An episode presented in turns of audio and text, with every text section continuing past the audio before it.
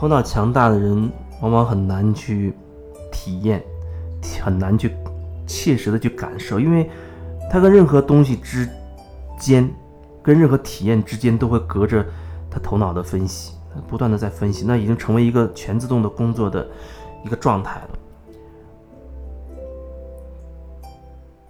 如果你去啊闻一朵花，你家里如果有花，或者你到哪里去看到一朵一朵花，你就去闻它的味道，可能那朵花很香，你就静静的通过呼吸吸气去好好的去闻这朵花的味道。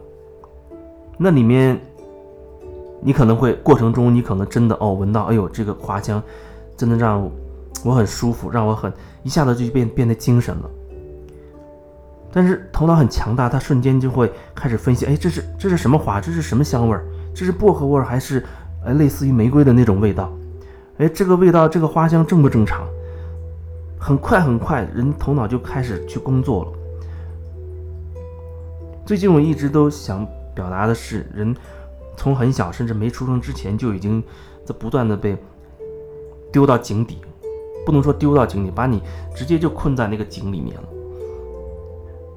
就算你觉得好像哎，我头脑好强大，我现在要放下头脑，可是你即便是这样的想法，你依然是在运用你头脑强大的功能，因为你基本上可以说你并不知道什么是感受，什么是你头脑的这种分析。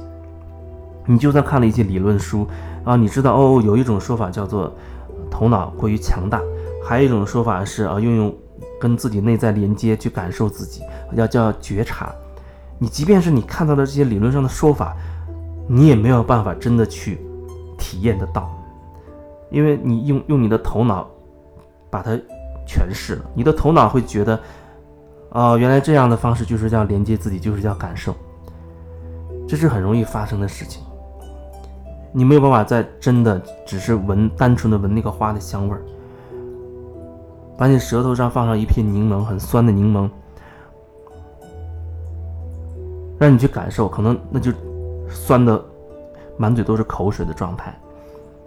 但可能后一瞬间，你的头脑又会开始解释这一切了，又开始陷入不断的去解释。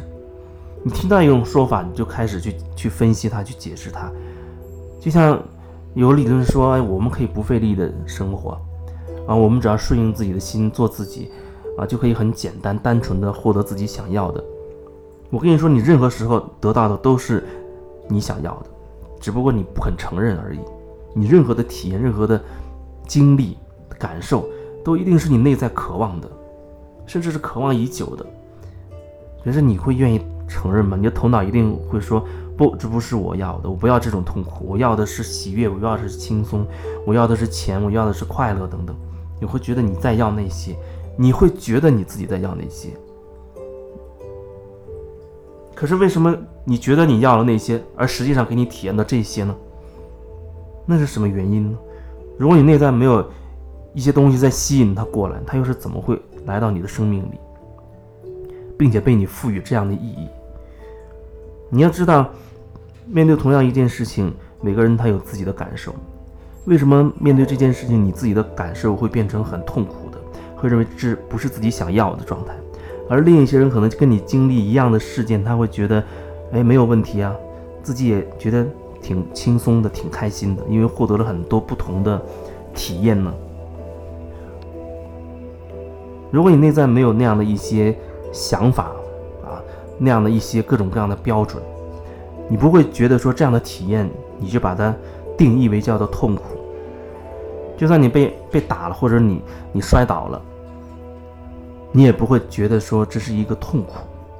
如果说你没有那些定义的话，你没有把摔倒了、跌坏了手叫做不好的事情的话，如果你没有这样去认定的话，那你只会关注你的手的摔的这个状况，那可能会更接近于说你在感受你自己，而不是说你你跟你的手受伤、你的伤之间又隔着一些思想，它始终会隔着一些东西。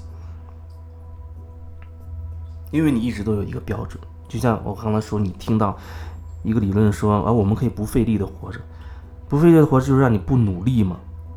那是那是一件事情吗？如果你做你喜欢的事情，你还是要为你喜欢的事情，你要有所行动，你要有所行动。这个行动，你可以说它就是一种努力吧。当然，可能你做你喜欢的事情过程当中，你不会觉得它让你自己很很痛苦。你所有的这些这些动作、这些行为，你也不会把它叫做是个努力的过程，因为“努力”这个词听起来好像就是好像会让人很辛苦。我要努力工作，我要努力赚钱，我要努力还贷款，我要努力这样努力那样。我们会比较容易把“努力”这个词划到那个好像让自己很累的那个状态里。但是如果说你你做的那件事真的是你发自真心的去喜欢，你不会觉得你为此付出的这些东西太过沉重，因为你很享受那个过程。这叫做不费力，所以不费力并不是说你不再努力，只是你没有用另外一个标准去评价你的努力，因为你喜欢，所以你不会去评价。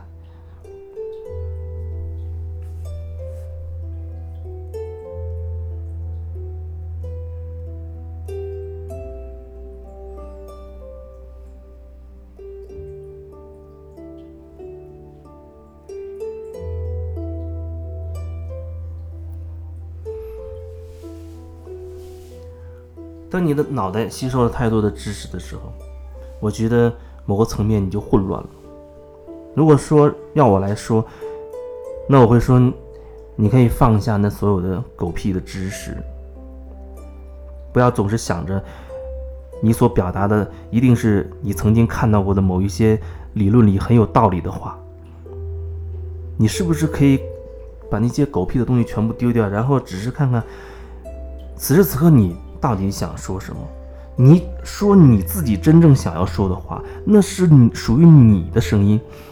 你做你自己真正想做的事，那你是在为你自己做事。